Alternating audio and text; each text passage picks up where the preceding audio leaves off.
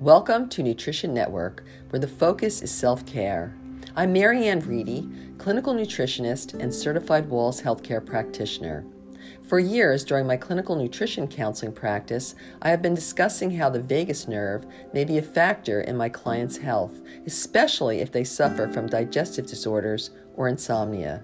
However, today, in the COVID 19 pandemic of 2020, understanding the importance of the role of the vagus nerve that it plays in our health and wellness has never been more important. So, what is the vagus nerve? The name comes from Latin meaning wandering. It originates in the brainstem. The vagus nerve is a cranial nerve and it runs from the brain through the face, chest, lungs, and to the stomach and reproductive organs. It's the longest and most complex of the cranial nerves.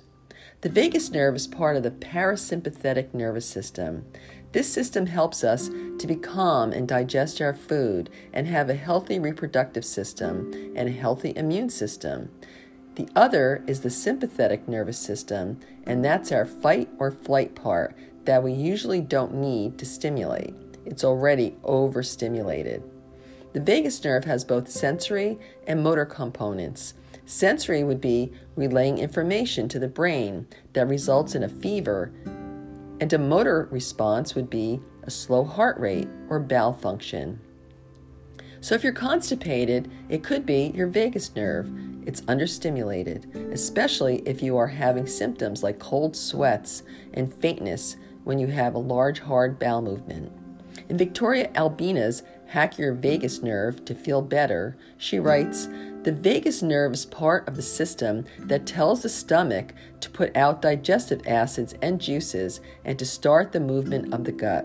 When we chew our food, we start the process of mixing the fibers in our food with the digestive acids and enzymes that begin to break food down before it reaches the stomach, before flowing into the small and then large intestines. When the vagus nerve isn't getting or sending the right signals, the flow of food mixed with acid through the gut is slowed. This means that overgrowths of bacteria, yeast, or parasites, as well as used up hormones and toxins that the body worked to eliminate from the body, are moving through the gut at a slower rate. Irritable bowel syndrome and SIBO, which is small intestine bacterial overgrowth, the risk of these is increased with more exposure to bacteria, waste products potentially worsening any infection that's present. In a previous podcast, I focused on the potentially deadly cytokine storm that we are seeing in some COVID 19 patients. How is the vagus nerve helpful in preventing the cytokine storm? The vagus nerve has an important role in the detection and inhibition of the inflammatory response. The vagus nerve activity inhibits cytokine production located on the immune cells.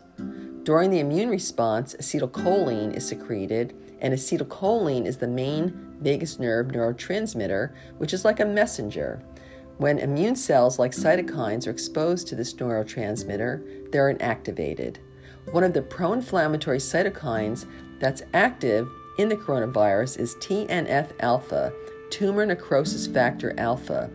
It's suppressed by acetylcholine along with other pro inflammatory cytokines, but it doesn't suppress the anti inflammatory cytokines. This is such an important role of the vagus nerve.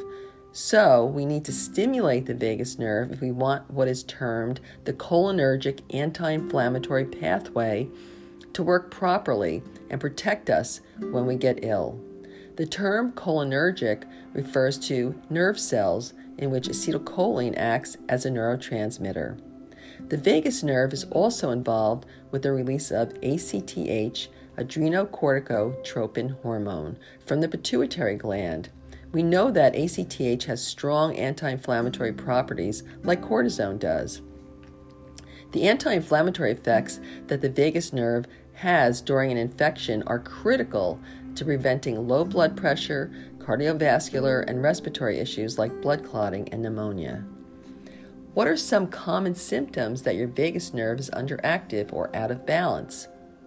Fatigue, depression, anxiety, brain fog, insomnia, and what I also see in many of my clients are the digestive symptoms like irritable bowel syndrome, heartburn due to low stomach acid, and constipation, which can be due to an underactive vagus nerve. So it's not just the immune system. It really affects every system in our body. One example is vitamin B12 deficiency. Low production of this vitamin is linked to an underactive vagus nerve, and low vitamin B12 is linked to fatigue, depression, memory loss, numbness and tingling, and GI problems. It can lead to pernicious anemia. It's a vicious cycle when the vagus nerve is underactive. We don't make enough intrinsic factor, which is a protein carrier, carrier molecule secreted by cells of the stomach lining that attach to vitamin B12, and it takes it to the intestines to be absorbed. Intrinsic factors production is stimulated by the same pathways that stimulate the neurotransmitter acetylcholine that we just learned is the major neurotransmitter of the vagus nerve. Unfortunately, many of us vacillate between being stressed out insomniacs to feeling like we have chronic fatigue syndrome and brain fog. Vagus nerve stimulation plays a role in helping to regulate this. So, as part of your self care regimen, how can you stimulate your vagus nerve? It's actually pretty easy. When you are showering in the morning, sing loudly at the top of your lungs. If you live alone or not, you can sing throughout the day as well, again, very loudly. The muscles in the back of your throat activate the vagus nerve as they move. You can gargle. You can gargle in the shower right after you sing. And I gargle happy birthday. I also gargle the alphabet. Do it as forcefully as possible, again, as you are stimulating the vagus nerve with this motion of the gargling, of the singing, also, deep breathing and meditation, they stimulate the vagus nerve. It doesn't matter what type that you do, but you should include deep breaths for five minutes. When we take deep, slow belly breaths, we activate the vagus nerve to lower the fight or flight sympathetic nervous system and activate our rest and digest parasympathetic nervous system. Breathe deeply, allowing your stomach to expand, and then exhale very slowly. When you meditate or pray, try chanting. Even chanting something like Om is very helpful. When you vibrate the throat, it stimulates the vagus nerve. You don't have to be spiritual to chant. Cold water. You can do the extreme of plunging your body in an ice water bath or just splashing your face with cold water. Another thing I do is at the end of my shower, I turn the hot water off and stay under the cold water as long as I can. I started with just a few seconds, but then I built myself up to a couple minutes. Exercise, like walking, dancing, this movement stimulates the, di- the digestive system. The peristaltic wave moves stool through the colon and prevents constipation. Yoga, this increases neurotransmitters that calm down the nervous system to help with mood and anxiety. You can do chair yoga if you're not able to get onto a mat or you don't feel flexible enough right now. With practice, you will become more flexible. 5-HTP, this is 5-hydroxytryptophan. This increases the neurotransmitter serotonin in the brain. This is contraindicated with some medications, so you might want to check with your doctor first. Evening primrose oil.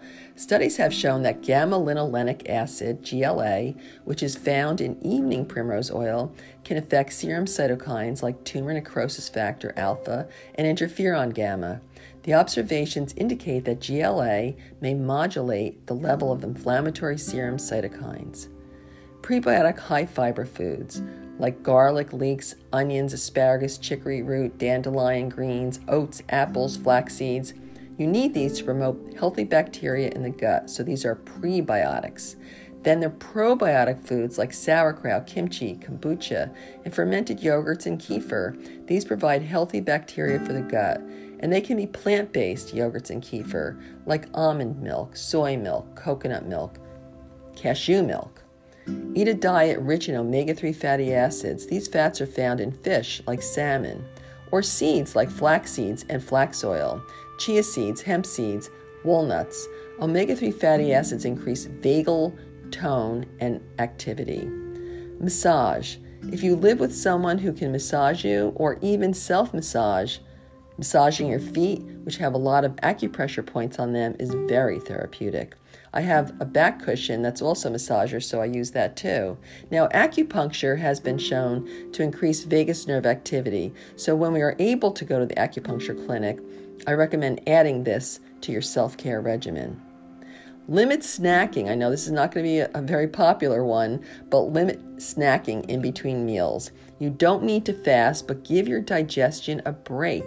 After dinner, try not to eat until you break your fast in the morning, which should be 12 hours later. And again, lower your sugar intake. You don't want elevated blood sugar levels. Sleep. So try to get seven to eight hours of sleep. In order to help yourself fall asleep and stay asleep, try to avoid using any electronics with a blue light before retiring for the night. This includes cell phones, TVs, laptops, and iPads. The blue light that these electronics emit mimics the sun, so our brains think it's daytime, and our pineal gland, which secretes melatonin, a hormone that supports sleep, gets the wrong signal.